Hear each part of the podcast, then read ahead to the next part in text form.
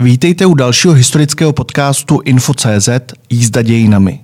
Tentokrát ale bude náš formát trochu jiný a zvláštní, protože i vzhledem ke koronavirovým okolnostem sedíme ve studiu jenom dva. Já, Jan Januš, a historik a spolupracovník Info.cz Martin Kovář. Dobrý den, pane profesore. Dobrý den, pane redaktore.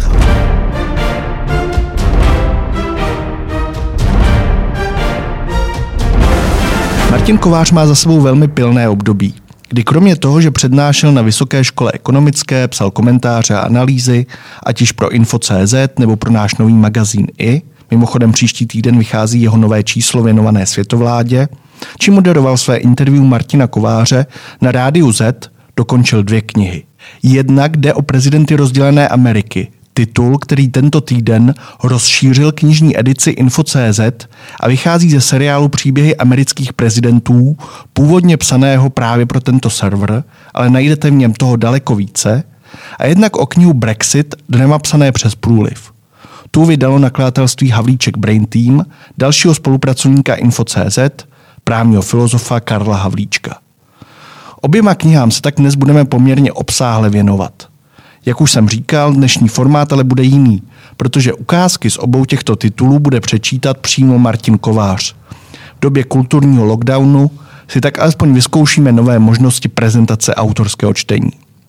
O tématech obou knih, jako prezidentech rozdělené Ameriky, tak o Brexitu, dramatu psaném přes průliv, si ale rovněž budeme povídat v širších souvislostech. Teď už ale dám konečně slovo Martinovi Kovářovi a jeho interpretaci části úvodu knihy Prezidenti rozdělené Ameriky, v něm se rovněž dozvíte, co od knihy můžete čekat. Děkuju. Publikací, které jsou věnované americkým prezidentům, je zejména v angličtině úplně nekonečné množství. To není v lidských silách to učíst. Ve většině případů se jedná o rozsáhlé monografie takového anglického stylu. Winston Churchill to psal His Life and Times, jeho život a jeho doba. Ty si ale většina českých čtenářů samozřejmě nikdy nepřečte. A nejde jenom o to, že jsou napsané anglicky, ale hlavně o to, že to jsou často 1000stránkové, 800stránkové monografie, které v dnešní hektické době prostě téměř nikdo kromě profesionálních historiků čas číst nemá. Cíl téhle knížky byl jiný. Představit, tak říkajíc, v jednom balíčku prezidenty 20. a 21. století, americké 20. století ve smyslu americké, abychom vnímali Spojené státy americké jako velmoc, světovou velmoc. Začíná první světovou válkou, proto jsem ty prezidenty psal počínaje Woodrowem Wilsonem až dnes po Donalda Trumpa.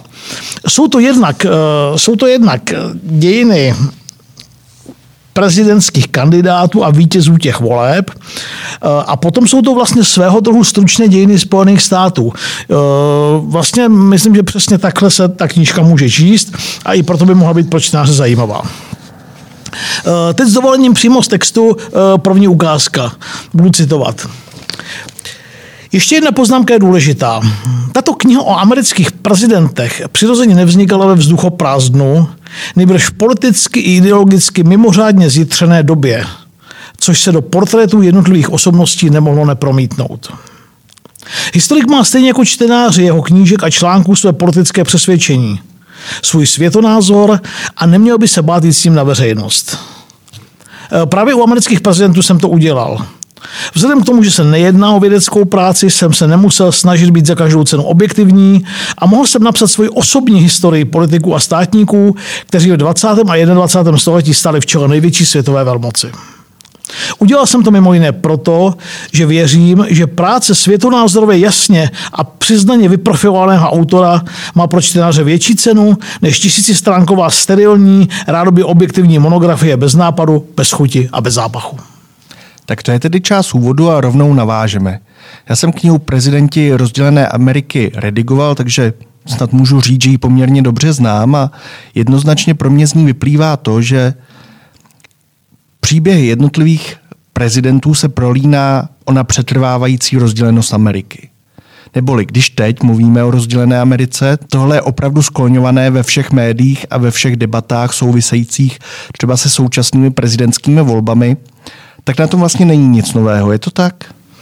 Je to tak. Dnes je ta rozpolcenost Spojených států opravdu extrémní, ale současníci vždycky mají tendence vidět ostřeji a tak trochu přeceňovat dramatičnost doby, ve které žijí.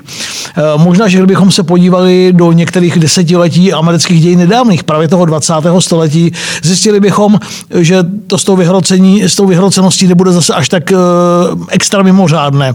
Podíváme-li se dnes zpětně, co se dělo ve Spojených státech po prvním volebním vítězství George Bushe mladšího, o kterém rozhodoval až nejvyšší soud Spojených států amerických nad Albertem Gorem. Nebo podíváme-li se na kampaň, kdy se do Bílého domu dral Ronald Reagan, liberální opozicí tupený a nenáviděný béčkový hollywoodský herec, jak ho přezdívali.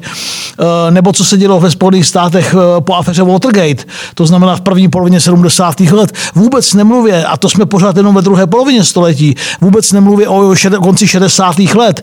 V jednom roce zavraždění Bobbyho Kennedyho, Martina Luthera Kinga, šokující vítězství Richarda Nixona ve volbách, hořící černošská ghetta, bouře nám v kampusech amerických univerzit. Taky proto, a já za to panu redaktorovi moc děkuju, se ta knížka nakonec jmenuje Prezidenti rozdělené Ameriky, protože ten titul, Janušovský titul, je třeba to říct, je perfektní a výtečně vystihuje to, jaká ta Amerika v posledních stoletích byla. A jde opravdu jenom o to poslední století, o to 20. století, respektive 21. století, nebo kdybychom se podívali ještě hlouběji do minulosti, napadá mě válka severu proti jihu, tak je to opravdu něco, co s tou Amerikou, Spojenými státy americkými, abychom byli přesnější, je spojené od toho 18. století, kdy ten stát vzniká? Určitě bychom takové případy našli i v minulosti. Konec konců Trump nebyl první prezident, který čelil impeachmentu, už jsme to jednou zažili. Vy jste uváděl občanskou válku. Tehdy to rozbití politické, ale i světonázorové a tehdy sociokulturní, tehdy to vlastně byly opravdu spíš ještě dvě Ameriky, protože Spojené státy sice vznikly už na přelomu 70. a 80. let 18. století, ale to slovíčko, já mám rád anglické, to melting nebo merging, tu Ameriku, jak ji známe dneska, ty Spojené státy, z nich opravdu udělala až občanská válka v 60. letech 19. století a to, čemu se následně říká období rekonstrukce jihu. Čili není to výlučně záležitost 20. a 21. století, ale i protože to 20. a 21. století je mnohem víc mediální doba, tak je to zřejmější, zřetelnější, je k tomu víc dokumentů a taky to víc vtahuje tu společnost jako celek.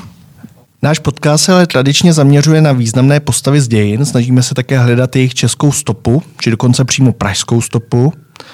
A ta česká je dost zjevná právě u současného amerického prezidenta Donalda Trumpa. Jeho první manželkou byla Češka Ivana Trumpová, rozená Zelníčková. A právě díky ní se Donald Trump i do Československa dostal. Ne tedy ještě jako prezident, daleko dříve, v 80. letech. Co víme o jeho tehdejší návštěvě? Trump má zvláštní vazbu přes manželku na Československo nebo na dnešní Českou republiku. Někde jsem moc hezky četl, že to je jediný americký prezident, který ví, že existuje Zlín a dokonce kde to je. Tak to je... Donald Trump dokonce byl třeba na pohřbu svého tchána. Shodou okolností historicky ještě v Gottwaldově, což je další paradox. Historicky ještě v Gottwaldově. Teď, když to pan Jaktor řekl, tak na mě začala vyskakovat ta 80. a 70. léta. T.J. Gottwaldov, ano. Fotbal, hokej. Takže tuhle československou zkušenost Donald Trump měl. Samozřejmě to, co se nabízí, je, nakolik se od něj zajímaly československé úřady státní bezpečnost. Přirozeně ano, byl to bohatý, relativně vlivný Američan, ale zajímali se o něj spíš prostřednictvím kontaktů, lidí, kteří ho mohli kontaktovat ve Spojených státech a jeho rodinu. Podle dokumentů státní bezpečnosti reálnější zájem poprvé se objevil v roce 1986 v souvislosti s jeho velmi opatrně řečenými, ale přesto náznaky o tom, že by mohl uvažovat o kandidatuře na prezidenta Spojených států amerických. Státní bezpečnost vytěžovala spíš jeho tchána, který byl spolupracovníkem státní bezpečnosti. Zase takové sousto Donald Trump nebyl, aby mu věnovala státní bezpečnost nějakou mimořádně velkou pozornost. Ale v jejím hledáčku, tak říkajíc, byl. Říkáme si, že Donald Trump byl ve Zlíně. Říkáte, že to je možná jediný americký prezident, který zná Zlín. Zná i Prahu, byl někdy v Praze, patrně se musel přiletět, ale o jeho návštěvě Prahy, o tom, že by se tady nějak procházet...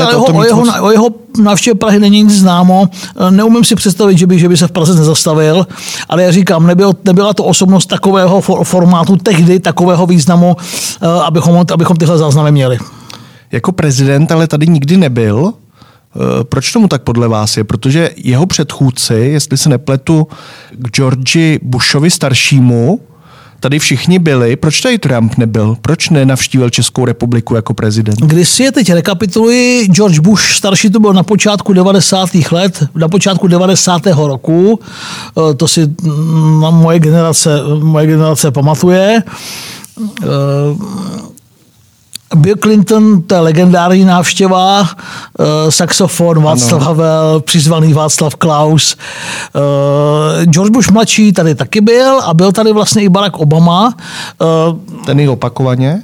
Ten dokonce opakovaně, velké projevy velký projev na Hradčanském náměstí, zase všichni se na něj vzpomínáme. Popravdě řečeno, Donald Trump to nepřeháněl s návštěvami Evropy. I oproti jeho předchůdcům je jeho vztah ke starému kontinentu trošku odtažitý. A jakkoliv se třeba zdálo, že se současnou hlavou státu na počátku Miloš Zeman byl jeden z mála evropských státníků, kteří ho otevřeně podporovali v boji s Hillary Clintonovou před 4 roky na podzim v roce 1916. Tak jakkoliv se zpočátku zdálo, že ty vztahy budou harmonické, tak se v těch vztazích nakonec leco pokazilo. Jen bych připomněl, že ani prezident republiky nebyl přijat v Bílém domě. Tuhle návštěvu za Českou republiku vyřídil premiér Andrej Babiš. To byla velmi důležitá návštěva.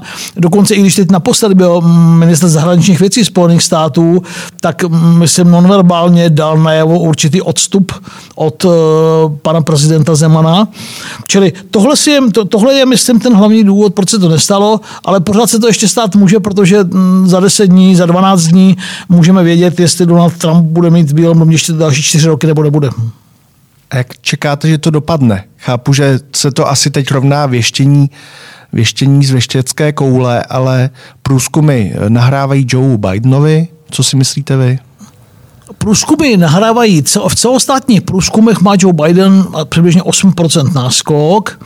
Když se podívám na těch 10-12 swingujících států, jak tomu s úsměvem říká profesor Opatrný, těch, kde se to střídá, tak v 10 z nich dneska vede Joe Biden, ve 2 Donald Trump. Trump vede v jediném výrazněji, to je v Texasu.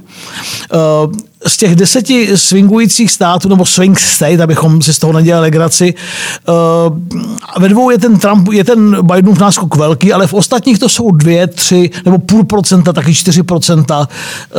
To tedy popravdě řečeno zrovna v těchto státech mnoho neznamená. To v podstatě úplně kopíruje ten náskok, někde víc, někdy míň, který měla před 4 lety Hillary Clintonová. A je to prostě tak, že velkým médiím, ať si o nich amerických některých, těm liberálním, těm mamutím domům vydavatelským na západě a na východě, se podařilo části veřejnosti sugerovat dojem, že volit Donalda Trumpa je něco, jako čím by se neměli zrovna úplně chlubit. Takže prostě část elektorátu to programově neříká. Potvrdili mi to někteří američtí moji známí, přátelé, kolegové. Takže 2, 3, 4% v těch swing states nic neznamenají. Je pravda, že Trump přišel o klíčovou výhodu, kterou měl před 4 lety. To znamená, že byl opravdu neokoukaný nový politik, který když mluvil o prohnilém v úzovkách establishmentu a že vyčistí Washington, tak to na řadu lidí působilo. Dneska on sám je establishment, má za sebou vládu, která je rozporuplná, řekněme, ty výsledky. Čili o tuhle výhodu přišel. Na druhé straně může získávat lidi tím, že je úřadující prezident Spojených států. To pro řadu lidí má váhu. Známe to konec konců z Československa, z České republiky, kdy i veřejnost rozlišovala i u Gustáva Husáka, že jednak je šéf komunistické strany, ale také prezident republiky. Čili nepodceňoval bych to, že ten síla toho prezidentského úřadu může přinést na druhé straně nějaké body. Je to, vy jste to řekl, pane, to je to věštění z křišťálové koule. Já dneska 23. října předpolednem, můj tip, dneska v tuto chvíli 50,1 Trump, 49,9 Biden. Takže očekáváte, že vyhraje? Já si pořád myslím, že může vyhrát. Já jsem strašně skeptický k těm agenturám a k těm průzkumům. Byť oni tvrdí, už pracujeme i s tím, že nám to někteří lidi neříkají. Mhm. Nicméně druhý mandát opravdu není samozřejmostí, když teď u těch posledních prezidentů se to nestávalo, že by neopakovali po druhé. Poslední, kdo se o tom přesvědčil, byl George Bush, starší otec pozdějšího prezidenta George W. Bushe. Ono by to, promiňte, že vám do toho vstupuji. Jeden můj kamarád z Coloreda, z Boulderu, mi napsal, kdyby, fanatický demokrat, podotýkám, kdyby byl ten Biden aspoň trochu co k čemu, bylo vymalováno. Ale prostě spousta Američanů bude volit Bidena jenom proto, že není Donald Trump. Nemá dost charizmatu, o nějaké vizi, přesvědčivosti moc nejde mluvit. Je to prostě anti-Trump a uvidíme, jestli to bude stačit. No, tak mě napadá, kdyby to bylo jinak, před 4 lety by proti Trumpovi kandidoval Biden a letos by to byla Hillary Clintonová. Myslíte si, že Clintonová by teď uspěla? Ne. Já jsem, v knížce to nakonec je, kandidátka bez chuti, bez zápachu, bez espritu, která podle mě, ono to bylo o vlásek, jo, skoro 3 miliony hlasů víc a bylo to o vlásek, ale i když je to o vlásek, tak já jsem tam napsal dost razantně, až určitě si za to dostanu svoje, že na to prostě neměla, že to prostě nemohla vyhrát. A není teď opravdu jiná situace než před těmi 4 lety? Já jsem nejvíc ze všeho konsternovaný tím, že demokratická strana není schopná vygenerovat 50-tníka, 60-tníka, buď senátora nebo guvernéra úspěšného, bez skandálu, bez aféry, kromě toho, že v 6 letech poplácá po zadečku spolužečku ze školky, tak který by se prostě tomu Trumpovi postavil a řekl by, tak teď je to, jo. Nemusí to konec konců být žádný génius, nemusí to být žádný, protože to bylo to charisma, byl Clinton, ale myslím, že by bohatě stačil, a teď bych se ho nadotkl, nějaký John Kerry. Ale že ta strana nevygeneruje takového kandidáta, je pro mě skoro nepochopitelné. Zpátky k těm Bushům. Vy jste k George Bushovi staršímu poměrně přísný ve své knize, kdy píšete, cituji, byl svědkem ukončení studené války se SSSR, pádu komunismu v Evropě a celkově byl poměrně slabým prezidentem bez vlastních politických vizí, což vedlo k jeho porážce. Naopak zjevně máte slabost pro jeho syna George W. Bushe. Prosím tedy, zda byste nám z jeho portrétu opět mohl přečíst ukázku. Ještě před ukázkou jednu poznámku ke staršímu Bushovi. Mně osobně byl ten prezident sympatický, ale nemohl jsem se zbavit dojmu, že je to chlápek, který si vyrobil transparent, pokračuje v díle Ronalda Reagana a chodil s tím transparentem prostě 4 roky po světě a po Bílém domě. To je samozřejmě zní to jako ošklivě, ale myslím, že v tom je víc pravdy, se zdá. A pokud jde o mladého Bushe, určujícím okamžikem, který čtu z knížky, který definoval prakticky celou jeho vládu, byl atentát teroristů z Al-Kaidy 11. září 2001. Prezident reagoval na tento bezprecedentně zlovolný čin, jemuž padlo za oběť mimochodem víc Američanů, než kolik jich zemřelo při útoku Japonců na tichomořskou základnu v Pearl Harboru v prosinci 1941. a který přivedl Američany ke vstupu do druhé světové války, tak Bush na to reagoval s neobyčejnou rozhodností. On sám i jeho nejbližší lidé vnímali v uvozovkách válku proti mezinárodnímu terorismu, to je stažení do Afghánistánu, kde se údajně ukrýval Usáma bin Ládin z roku 2001, a do Iráku, jehož vůdce Saddám Husajn údajně disponoval zbraněmi hromadného ničení v roce 2003, nejen jako politický a vojenský konflikt, nýbrž jako huntingtonovský střet civilizací, jako osudový zápas dobra a zla, to jak Američané říkají good and evil, jako boj za přežití křesťanského západu proti, zase cituji, hydře radikálního islamismu. Skutečnost, že Bushovi po útoku vyjádřili podporu nejenom Britové, tehdejší premiér Tony Blair a další sponci z NATO, byť pak podpora některých z nich, především Francie v čele s Jacquesem Chiracem a Německa vedeného Gerhardem Schröderem, časem slábla, ale i ruský prezident Putin, tak to mělo veliký praktický význam i velkou symbolickou cenu. Za mě, a zas cituji, o tom, že Bush rozhodl o útoku proti Afghánistánu a Iráku oprávněně, není po mém soudu nejmenších pochyb. Jak Usáma bin Ládin a Talibán, tak Saddám Husajn patřili k největším zločincům na světě a jejich režimy k tomu vůbec nejhoršímu v moderních dějinách lidstva. Na správnosti Bushova rozhodnutí nic nemění ani skutečnost, že výše zmíněné zbraně nakonec nebyly v Iráku nalezeny, ani to, že Usáma z Afghánistánu uprchl, pak ho zastřelili až vojáci za vlády Baracka Obamy, dokonce ani to, že se obě války ošklivě vlekly, byly nesmírně nákladné a že se během nich někteří Američané dopustili politování hodných neomluvitelných excesů. Mladý Bush, jak sám rád říkáte, patřil podle vás k největším americkým prezidentům novodobých dějin. Minimálně mezi řádky ho přirovnáváte k Donaldovi Trumpovi, to kvůli nenávisti, kterou oba muži vyvolávají u svých odpůrců. To si dneska žijeme ve strašně rychlém době. Kdybych měl charakterizovat, když si slavná knížka Zygmunda Baumana Tekutý svět, tekutá doba, tak já bych pro dnešní, kdybych to psal, což zaplať Bůh nikdy tohle dělat nebudu a tohle psát nebudu, tak bych napsal rychlý svět, zběsilý svět. Žijeme tak rychle, jako jsme nikdy nežili a v té rychlosti nám čas utíká taky hrozně rychle. Zapomínáme na to, jaké to bylo před rokem, před 5 lety a čas před 10 lety se nám jeví jako úplně nekonečně vzdálený. Kdybychom se vrátili ve vzpomínkách zpátky, třeba do volební noci v roce 2004, kdy George Bush mladší porazil zase těsně, ale už bez zásahu Nejvyššího soudu Spojených států, Johna Kerryho, tak to byl, myslím, dodnes jeden z největších šoků, které Američani utrpěli, tedy američtí liberálové a stoupenci demokratů. Oni se smířili, a už se poklikou, omlouvám se za, jak je to dlouhé, dostávám k tomu, na co jste se ptal, oni se smířili s tím, že Bush v úvozovkách vyhrál ty volby v roce 2000, protože Bush to fixoval na Floridě a Nejvyšší soud, to nakonec to akceptoval. Ale to, že už v nespochybnitelně regulérních volbách za 4 roky vyhrál znovu, to pro ně bylo naprosto šokující. Podle nich byl uzurpátor prezidentského úřadu z roku 2000, intelektuálně naprosto nekompetentní, fanatický konzervativec. Oni mu pospěšně říkali W, podle dvojitého V v jeho jméně. W nebo Dabia dokonce. Jo? To byla...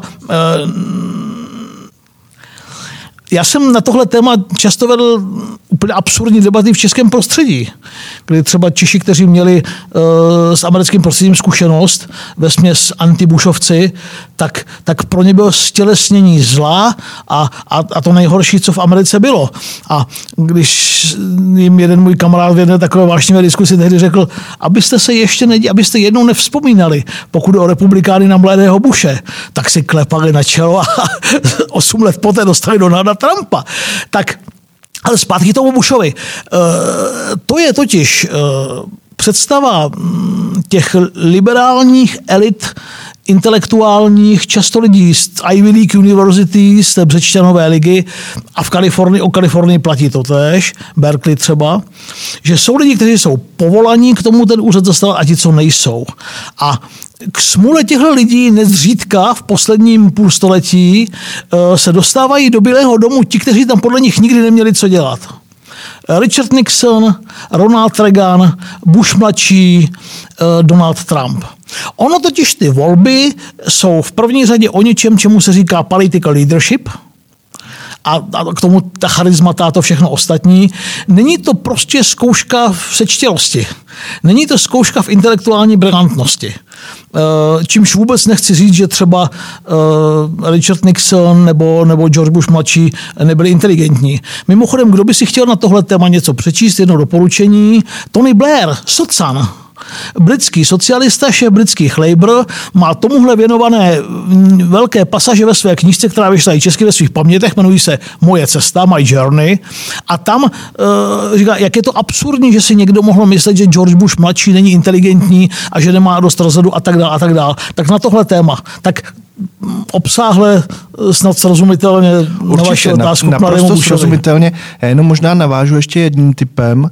Madeleine Albrightová a její Peklo a jiné destinace, kniha, která vyšla nedávno v překladu Michaela Žantovského, tak ona taky velmi, velmi intenzivně vzpomíná na George W. Bushe a i když nezastírá zklamání, tak mi přijde na to, že to byl republikánský prezident, tak k němu zpětně vyjadřuje poměrně velké pochopení nebo k řadě jeho kroků a velmi třeba hájí Colina Powella. Je to zajímavé čtení, tak doporučuji. A máte pravdu docela překvapivě, protože v době jeho vlády byla zdrcující kritička Bushova prezidentství a Bushovy vize, jak by měl vypadat svět.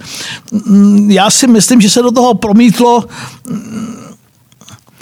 nakonec, myslím, i jeho největší odpůrci, řeknu to jinak, nemohli neocenit, že na sebe vzal tu tíhu toho rozhodnutí nechat poslat umírat americké 20-leté kluky do jakýchsi bizarních destinací, jako jsou Afghánistán, Irák, protože byl bytostně přesvědčený o tom, že ten mezinárodní terorismus je obrovská výzva a že to je jediné místo, kde je možné je porazit. A jeden můj kamarád, významný docela český diplomat Jiří Ellinger, který působil dlouhá léta ve Spojených státech na ambasádě nejprve ve Washingtonu a potom v New Yorku při české ambasádě při OSN, tak napsal, že je přesvědčený v jedné knížce, kterou jsme s Mirkem Bartou editovali, že je přesvědčený o tom, že historie, jak se rehabilituje George Bushe mladšího, tak myslím, že třeba tyhle výroky, pane rektore, které byste citoval Madeleine Albrightové, už vlastně jsou svým způsobem začátkem takové rehabilitace a samozřejmě se do toho taky promítá to, koho ona dneska vidí v Bílém domě a z toho srovnání pro ní nepochybně Bush vychází jako velký prezident. Je to tak. Na druhou stranu, abych ji neparafrázoval nebo necitoval nepřesně, tak ona pořád se nemůže úplně smířit s tím zásahem v Iráku a svými kroky a svým způsobem, když to budu interpretovat, tak mám pocit, že to, jak se svět dál ubírá, dává za vinu právě Bushovi spíše než Baracku Obamovi, ale to už by bylo na jinou debatu. No a jak by to mohla říct jinak? Je to tak, je to teď, tak. Pardon, Clintonova holka, jo? Clintonova ministrině, jak by to mohla říct?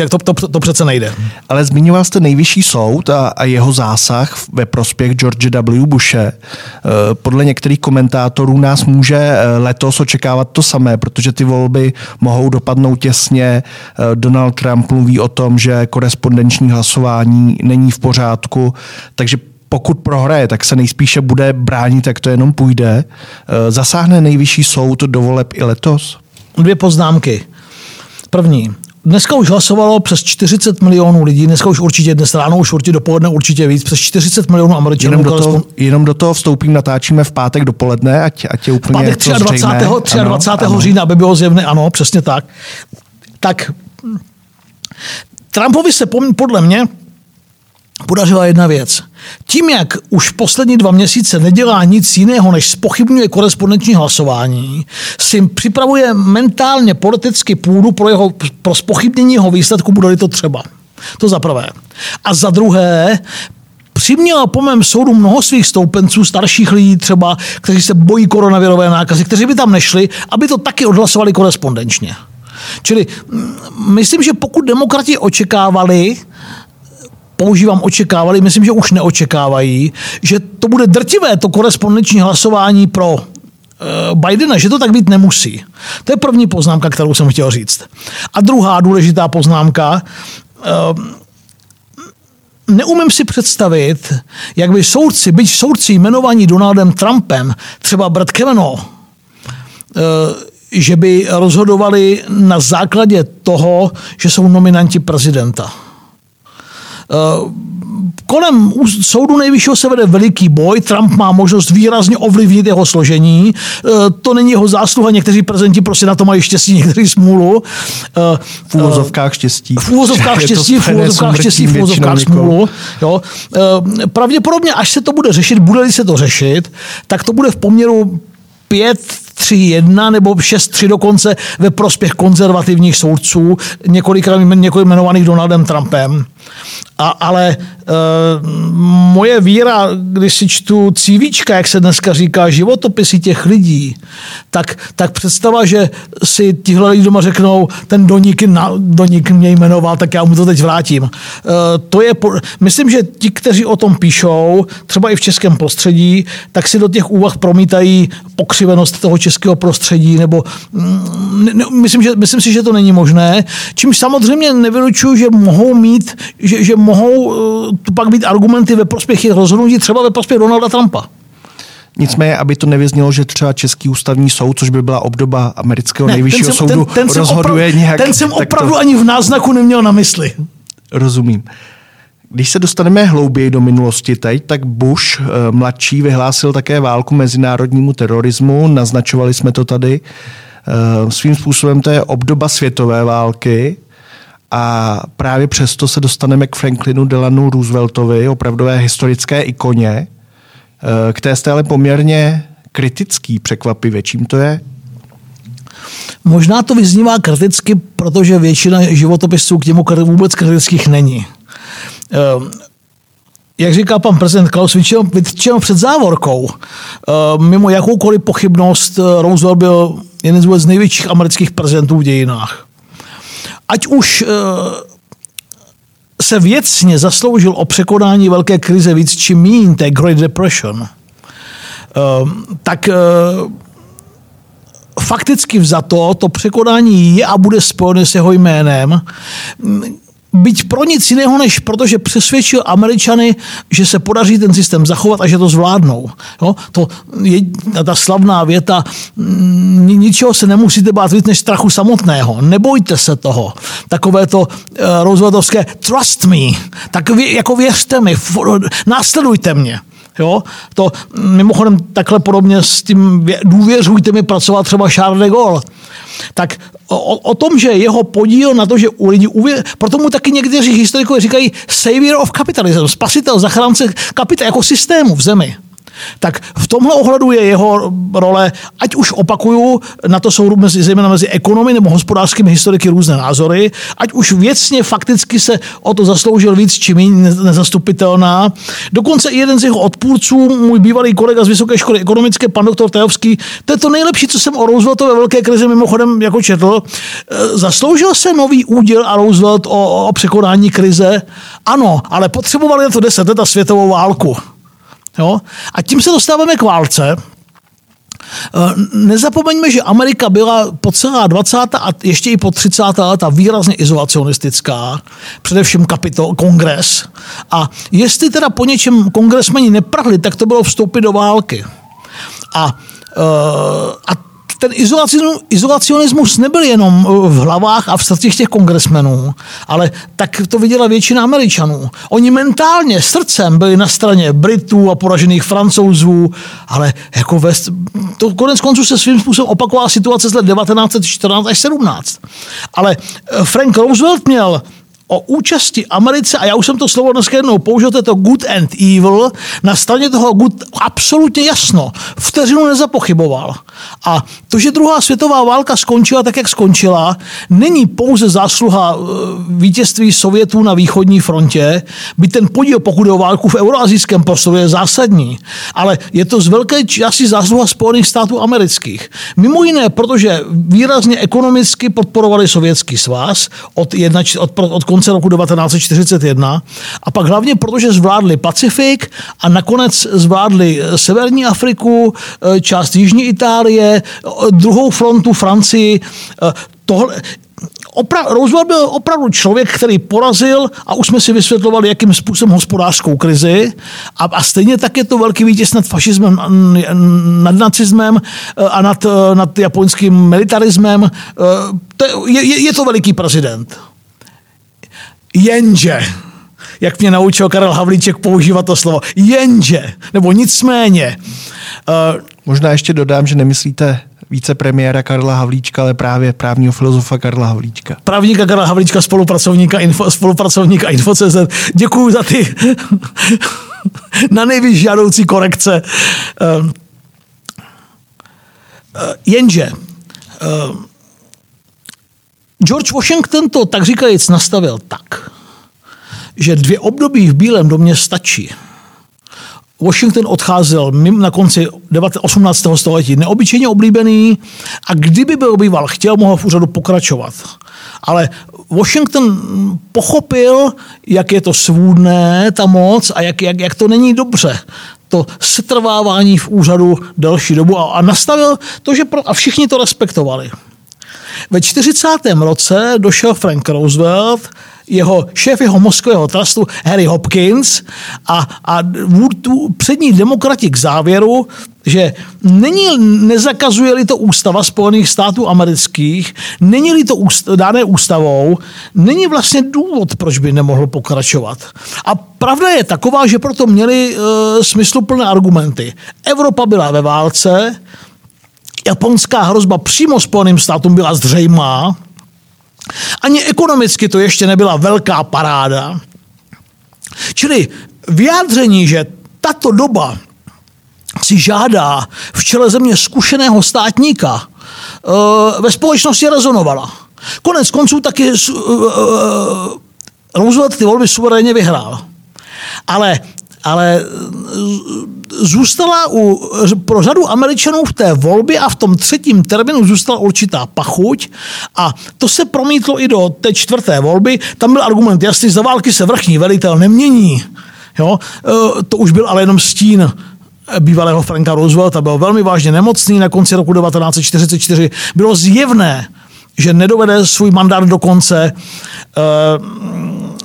Nepřátelé a odpůrci Roosevelta obviňovali ze sklonu k tyranii, k touze po příliš velké moci a tak dále. No, že ta Taste of Power, Henry Kissinger o tom moc hezky psal, když říkal, největší afrodezi, jako říkal Kissinger, to je ta power. Tak myslím, že tohleto, že k tomuhle s přibývajícím věkem čím dál víc Frank Roosevelt sklony měl a to jsou pro mě ty pomyslné vady na kráse toho velikého prezidenta a státníka, kterému je svět a taky Evropa za hodně vděčná.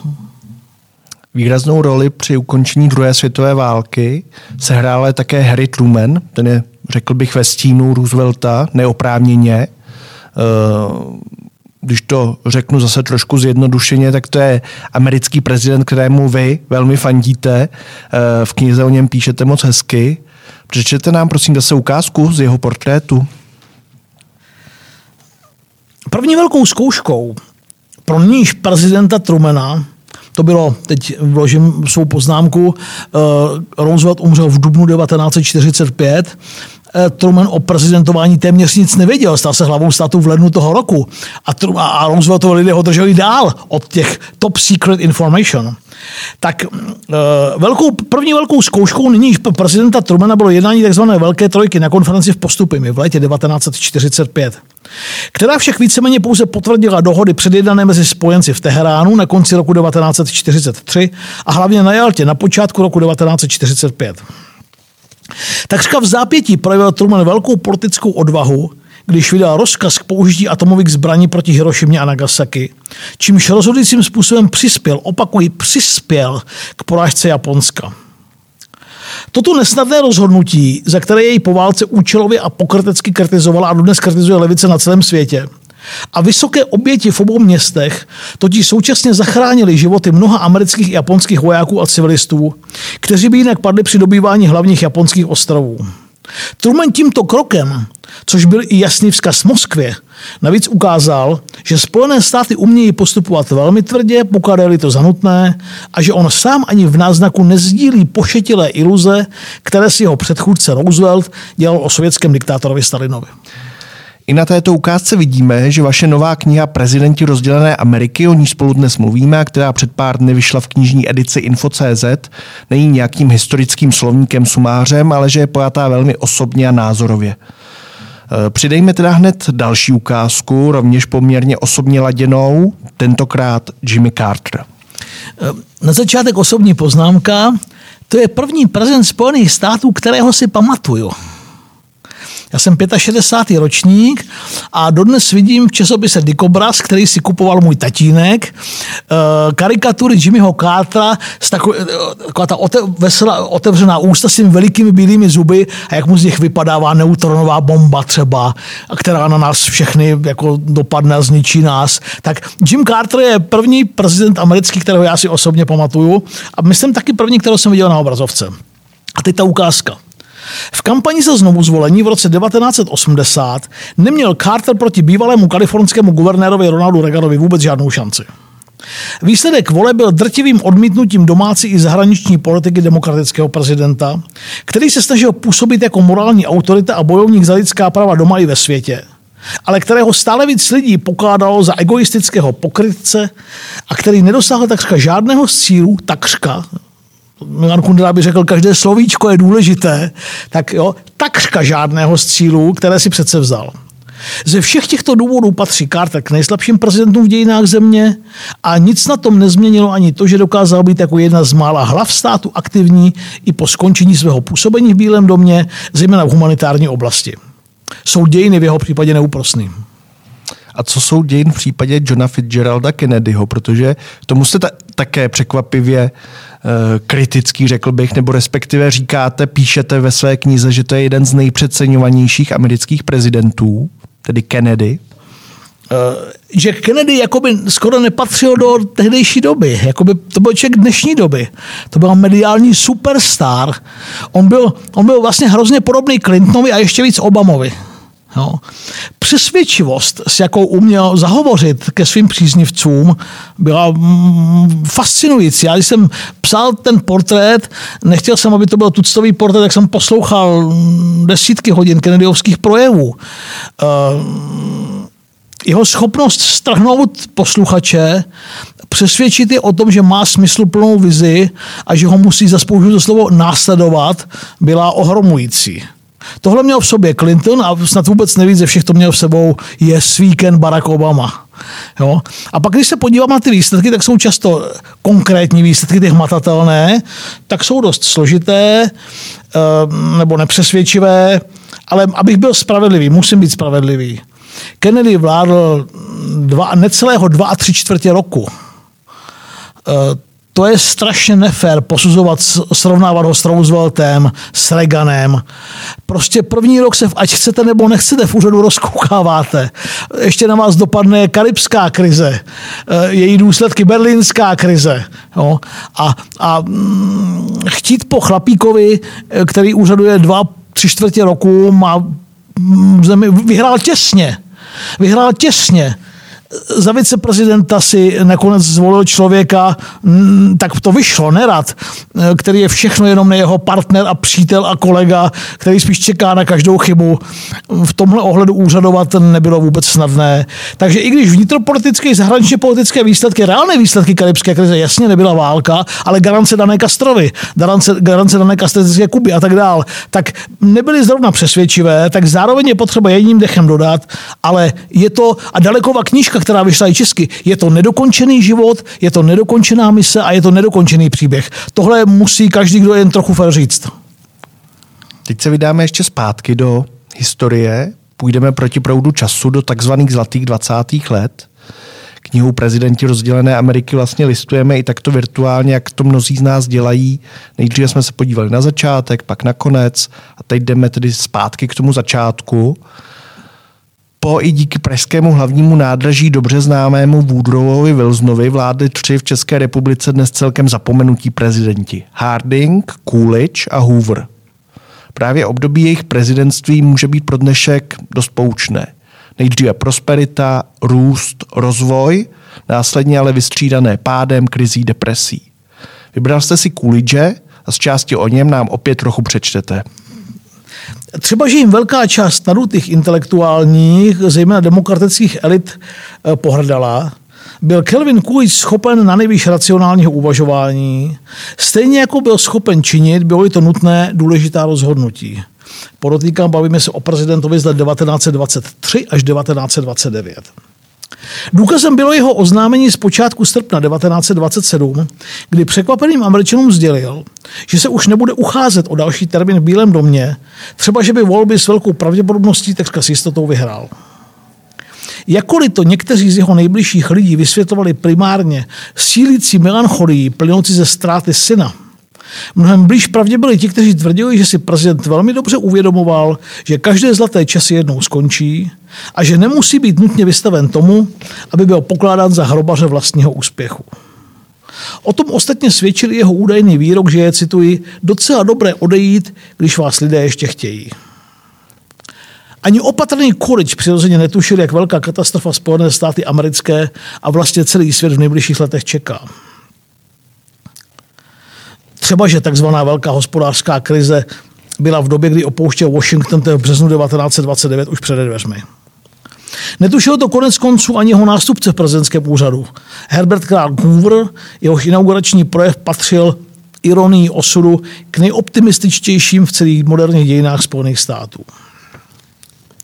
Čelní kritikové, zejména ti levicoví, přirozeně nenechali a nenechávají na Coolidgeovi jedinou nit suchou. Jeho neochvějná víra v kapitalismus, v sílu soukromého podnikání, ve svobodu jednotlivce, v takzvaný malý stát a ve z toho vyplývající politiku pro ně byla a je dodnes nepřijatelná. Podle zkratkovitého uvažování mnoha z nich navíc vedla právě ona k budoucí krizi. Pikantní je, že levicoví ekonomové a historikové, novináři a politikové, kteří Coolidgeovu vládu posměšně nazývali do little government, tedy vláda, která toho udělá trestu hodně málo, kritizovali úplně stejně i vládu dalšího republikána Hoovera, již označovali pro změnu jako do much government, tedy vládu, která toho udělala, tedy toho špatného, jak jinak, až příliš mnoho. A vyberte si. Historikové z druhé strany politického spektra naopak nezřídka tvrdí, že nebýt Great Depression patřil by Coolidge mezi největší americké prezidenty minulého století. Ani to není nejspíš pravda. K velkým státníkům, totiž kromě dobré či vynikající správy věcí veřejných, patří taky určité vizionářství. Touha a schopnost jít za svým snem ve smyslu odhodlání měnit věci k lepšímu, ne pouze odhodlání zachovat jakýkoliv dobrý stávající stav. A právě přesvědčivá, opravdu srozumitelně sformulovaná vize scházela, kromě devastujících důsledků velké hospodářské krize, jejíž stín zpětně padl i na jeho úspěšnou vládu, Calvinu Coolidgeovi k tomu, aby mezi americkými prezidenty patřil mezi ty opravdu velké. Z toho, co už jsme slyšeli a co jsme probrali, by se možná odpověď na moji další otázku dala dovodit, ale přesto, o kterém prezidentovi se vám psalo nejlépe? Proč? No, tak to je jednoduchá a to je moc pěkná ukázka toho, že nejtěžší otázky jsou ty nejjednodušší otázky. Mně se psalo výborně o Trumanovi, protože si myslím, že to státnické dílo, které po něm zůstalo, je obrovské, nejenom vnitroamerické, ale i pro Evropu, že on je skutečný jako porozvojatový zachránce Evropy, Severoatlantická aliance, bezprecedentní garance bezpečnosti, které Amerika dala v západní a z časy střední Evropy. Psalo se mi výborně o Trumanovi, psalo se mi dobře o Johnsonovi a o Nixonovi. Oba pokládám za vlastně svým způsobem tragické figury v Bílém domě. Johnsona, protože mě jako jeden z mal opravdu přesvědčil velkou silnou vizi toho, jak by se měla Amerika proměňovat a divoká 60. léta vietnamská válka mu neumožnili to realizovat a protože Nixona, protože ho zničila aféra Watergate a potom se mi přirozeně psalo dobře o mladém Bushovi. A naopak nejhůře? Mně se psal špatně Carter. Já jsem byl tak skeptický vždycky, co jsem se začal zajímat o dějiny vůči jeho politice i vůči jeho osobnosti a nechtěl jsem, aby se to promítlo, aby to bylo osobní. Věděl jsem, že ten portrét bude kritický, ale nechtěl jsem se víc nechat unést tím vším špatným, co jsem o něm po mém soudu věděl. Takže špatně se mi psal Carter, a nepsal se mi nijak zvlášť dobře Barack Obama.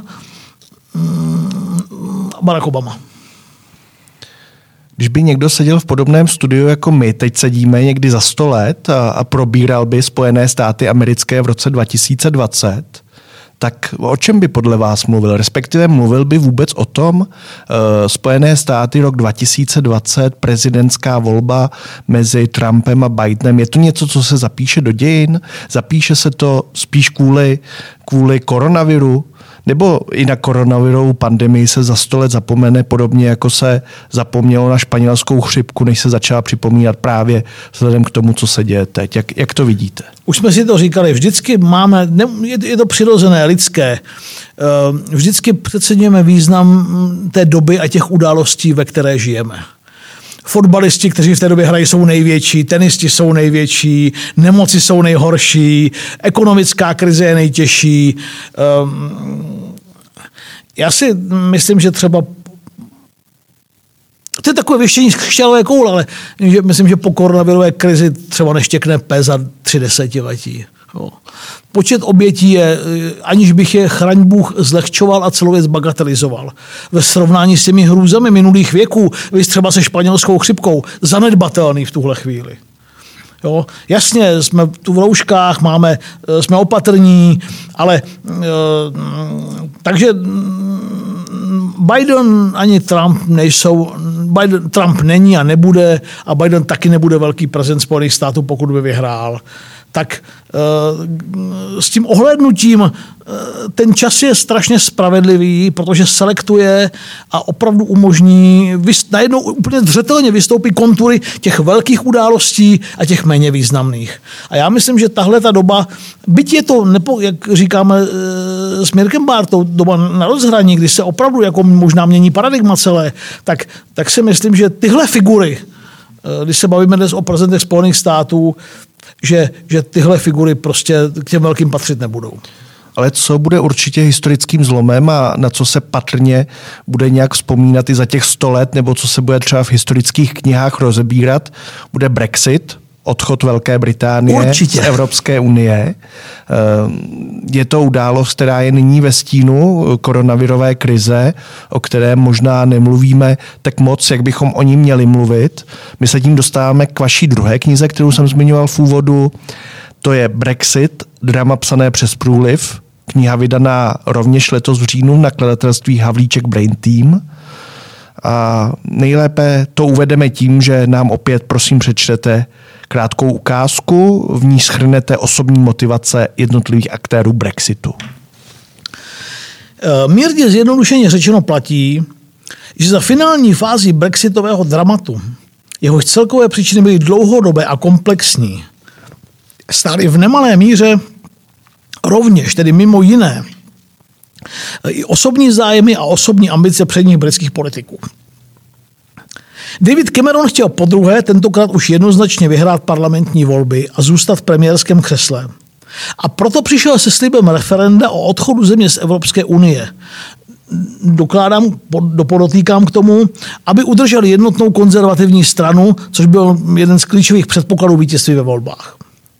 Boris Johnson se chtěl taky stát ministerským předsedou místo Camerona a proto se jej pokusil vnitrostranicky oslabit, tím spíš, že to odpovídalo jeho stále zjevněji protievropským, tedy ve smyslu proti členství Velké Británie v Evropské unii postojům, k čemuž mu referendum přišlo jako mimořádně vhodný nástroj.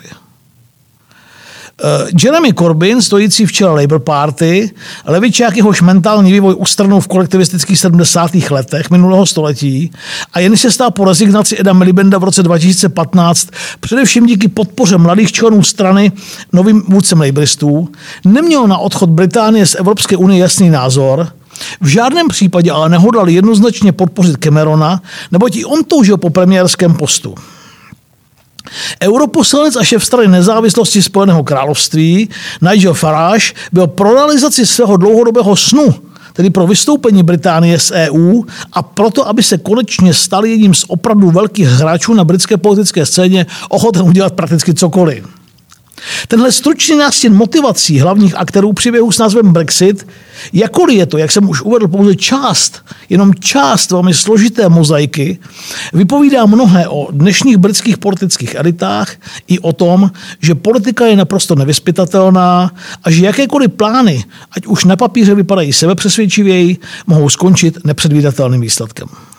Jak bylo na téhle ukázce vidět, i v téhle knize jste místy minimálně velmi osobní. Vzpomínáte třeba na mítinky Davida Camerona, tehdejšího premiéra, který sice vyhlásil referendum o setrvání či odchodu Spojeného království, ale právě jeho setrvání v Evropské unii hájil, a Borisa Johnsona, dnešního premiéra, který byl naopak jedním z tahounů vystoupení. Zavzpomínáte na tu kampani teď, protože vy píšete, že jste několik těch mítinků sám navštívil, viděl jste ty politiky přímo. Já jsem byl, děkuji za otázku, já jsem byl před referendem, krátce před referendem v Británii, a úplně neplánovaně jsem viděl meeting Borise Johnsona, a to nebylo, že bych chystal se na něj podívat. Nachomítl jsem se prostě na místo, kde Johnson měl meeting. To byla, bez přehánění, už jsem to slovo dneska jednou použil, tak se omlouvám za opakování, strhující one-man show politická, velmi přesvědčivá, sugestivní. Boris pravděpodobně neříkal vždycky pravdu, někdy možná i lhal, ale dělal jako svoji politiku, a jakkoliv to prostředí nebylo zpočátku pro brexitově zjevně naladěno, tak myslím po 50 minutách odcházeli ti lidi, většina z nich s vědomím, že má-li tuto zemi něco zachránit před katastrofou, bude to Brexit. Pak se přiznám, že už programově jsem se díval, jestli bych se nedostal na nějaký meeting Davida Camerona. Podařilo se mi to. A to byl slušný meeting. Cameron byl politik s charizmatem, ale působil suverénně, trošku moc, zbytečně sebejistě, tak jako profesorsky, chladně v porovnání s tím Johnsonem. To, co lidi cítí, asi třikrát se podíval na hodinky během toho projevu, jako by to chtěl mít už za sebou. To nebyl špatný meeting, ale pokud tam byl někdo, kdo viděl 3 dny předtím nebo kdykoliv jindy Borise Johnsona, v tom Johnsonovi, ať už to myslel upřímně a měl to v sobě, anebo to byla prostě politická hra, byla v tom kus vášnivosti, bylo to mnohem uvěřitelnější. A tehdy já jsem si uvědomil, že pokud ty meetingy v celé zemi vypadají takhle, nemusí ten Brexit být chimérou, ale může se stát realitou. Jste to říkal, z té knihy to také vyplývá. V kampani ohledně Brexitu se otevřeně lhalo, používali se, jak se populárně dnes říká, fake news, třeba o tom, kolik peněz do Unie Britové odvádí, kolik z ní získávají. Sledujeme teď taky velmi kontroverzní kampaň prezidentskou americkou, když se vrátíme k tomu našemu prvnímu tématu. A mířím k tomu, jestli právě tyhle ty kampaně, a třeba kampaň spojená s Brexitem zvlášť, jestli to je jedna z nejšpinavějších politických kampaní v dějinách světa. Jak tohle vidíte? Je to tak, nebo opět to máme tendenci přeceňovat? Já to nevím. Já to nevím. Pořád vlastně, že ať jsou jakékoliv velké volby nebo ta velká refa, tak vždycky říkáme, zas to bylo ještě špinavější než tenkrát. Ale na to je opravdu jenom jediný lék nebo jediná odpověď. Dojít si do Klementina nebo dneska nemusím, já jsem starý člověk, ne, sednout si k počítači. Navíc asi je Klementinum zavřené, teď se obávám. Jednak, ale ne, sednout si samozřejmě k počítači a podívat se na noviny, na bulvár, na velké tisky, na televizní debaty, jo, z těch předchozích velkých politických kampaní. Konec konců, kdo se díval dneska v noci ze včerejška na dnešek, dneska nad ránem, na debatu Biden-Trump, no tak to byla slušná vlastně jako normální prezidentská debata, protože samozřejmě oběma těm kandidátům jejich poradcovské týmy řekli, a dneska po státnicku, minule to vnímali lidi neúplně dobře. Že ta první byla opravdu ostudná. Ta první byla děsivá a bylo vidět, že jako když jim někdo, komu věří, řekne, tak doníku dneska slušně, jo, ať vypadáš jako státník, tak i ten Trump nakonec v rámci možností, a teď se nebavíme o tom, kdo z nich kolikrát lhal nebo účelově překrucoval skutečnost, ale tak nakonec i tihle hoši jsou schopni jako být kultivovaní a mluvit normálně. Je to nezapomeňme. Necituju, nemám ho tady, parafrazu Tonyho Blaira, nezapomeňme. Je to nejtvrdší politická hra, je to nejtvrdší politický boj na světě. Bavíme se o našem civilizačním okruhu a o demokratických zemích. Jo? Je to, čím musí ten kandidát v posledním roce a zejména v posledních 6 měsících projít, je pekelné. Jo. A hraje se o strašně moc, tak podle toho to taky tak vypadá. Ale ve 72. roce, kdy Richard Nixon úplně jako zadupal do země svého protikandidáta, to nebylo jiné. Jak si Reagan a Bush starší, jak si nebrali servítky vůči Mikeu Dukakisovi, to bylo zdrcující, jak toho docela slušného demokratického chaválcovali.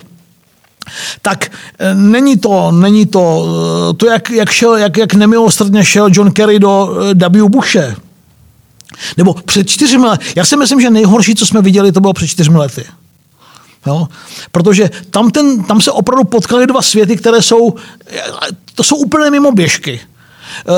Letos je to trošku něco maličko jiného, protože Joe Biden málo platné, proto taky pro ně ti demokrati nehoří. No to je, jak se říká v Čechách, stará struktura se vším všudy, prostě půl století ve Washingtonu, člen establishmentu, vice prezident bývalý, jo? Výsledky se limitně blíží v zásadě jako nule. Jo? Tak, tak dneska jsou to vlastně dva kluci z establishmentu, kteří, myslím, že třeba před 4 lety to bylo špinavější, než je to dneska. Ale nic pěkného to samozřejmě není. Zpátky k Brexitu. Vy jste typoval, jak by mohly dopadnout americké volby. Jak to podle vás dopadne s Brexitem? Protože blížíme se patrně k tvrdému Brexitu, kdyby došlo k nějaké zajímavější dohodě, tak už by to bylo hodně velké štěstí. Jak to Evropa, jak to Velká Británie tohle zvládne? Já pořád nevylučuju, že se domluví, protože je to zjevně ku prospěchu obou stran. Ještě před měsícem jsem říkal, že si nejsem jistý, jestli si špičky Evropské komise a v Paříži a v Berlíně úplně uvědomují, že proti nim nestojí Theresa Mayová s křehoučkou parlamentní většinou nebo s nulovou parlamentní většinou, ale že pro ním stojí brutální nemilosrdný politik, který suverénně vyhrál parlamentní volby a má drtivou převahu v dolní komoře parlamentu, dokonce takovou, že si může dovolit i desítky disidentů z vlastní strany, 2-3 desítky, kteří by se pořád to nic neznamená. Tak dneska si myslím, že už je 23. října, že už velmi dobře vědí, s kým mají tu čest, že Boris Johnson opravdu to nakonec je ochoten dovést k tvrdému Brexitu, jak se tomu říká. Tak pořád tak myslím, že tohle vědomí, kdybych si měl tady vsadit, těsně bych si vsadil, že se nějakým způsobem domluví. Ale Unie bude, pokud se domluví, bude po mém soudu Unie muset ustoupit víc, než si myslí, nebo než připouštěla, aby vyhověla tomu, co bych shrnul do věty, parafrázuji Borise Johnsona, nepodnikali jsme to referendum, neprošli jsme si tím temným údolím těch bezútěšných 3 let a nerval jsem se v parlamentních volbách, které jsem jasně vyhrál proto, abychom byli mimo Evropskou unii a alespoň být jen z části spadali pod jurisdikci Evropské unie. To jsme si těch 5 let mohli ušetřit. A protože s tím stojí a padá úspěch Johnsonova premiérství, tak z toho, myslím, neustoupí. Ale pokud bude moct na několika příkladech ukázat, že tohle neplatí, že uspěl, tak pak je, myslím, cesta k dohodě otevřená. A tak, jak jsem si říkal, že si pořád dnes ještě myslím, byť to moje přesvědčení slábne, že vyhraje Donald Trump, tak si pořád ještě myslím, že se nakonec domluví. Obě vaše knihy, jak Prezidenti rozdělené Ameriky, tak Brexit, drama psané přes průliv, jsou zmotněním zásadní pravdy. Chcete-li porozumět současnosti, podívejte se do minulosti. Aspoň tak ty knížky čtu já. Dá se takhle popsat ta vaše základní metoda? My jsme v tomhle dlouhodobě ve shodě, takže já za sebe nemám vlastně nic, co bych k tomu dodal. To je hezké. Dodejme k tomu ještě to, že pokud posluchače dnešní podcast zaujal, tak ať si pořídí knížky Prezidenti rozdělené Ameriky, Brexit, drama psané přes průliv. Budeme za to oba určitě rádi. Můžete si objednat přímo u jejich nakladatelů, nebo je můžete sehnat také ve vybraných knihkupectvích, pokud budou zase otevřené, nebo v knižních e-shopech. A tím dnešní speciální jízda dějinami pomalu končí. Pokud vás bavila, vraťte se k našim předešlým dílům o Churchillovi, o Leninovi, o Žižkovi, o egyptských faraonech nebo o Hitlerovi a podzimu 1938. Dnešním pokračováním končí první svým způsobem zkušební řada jízdy dějinami. Pokud vás náš podcast bavil, dejte nám to prosím vědět na sociální sítě nebo do našich e-mailových schránek. Budeme rádi, když nám napíšete, co byste případně chtěli zlepšit a jaká témata by vás zajímala. A třeba je brzy uslyšíte, uvidíme. Děkuji panu profesorovi Martinovi Kovářovi a někdy zase naslyšenou. Já děkuji za pozvání a těším se na případné další pořady. Mějte se všichni moc hezky a hlavně hodně zdraví.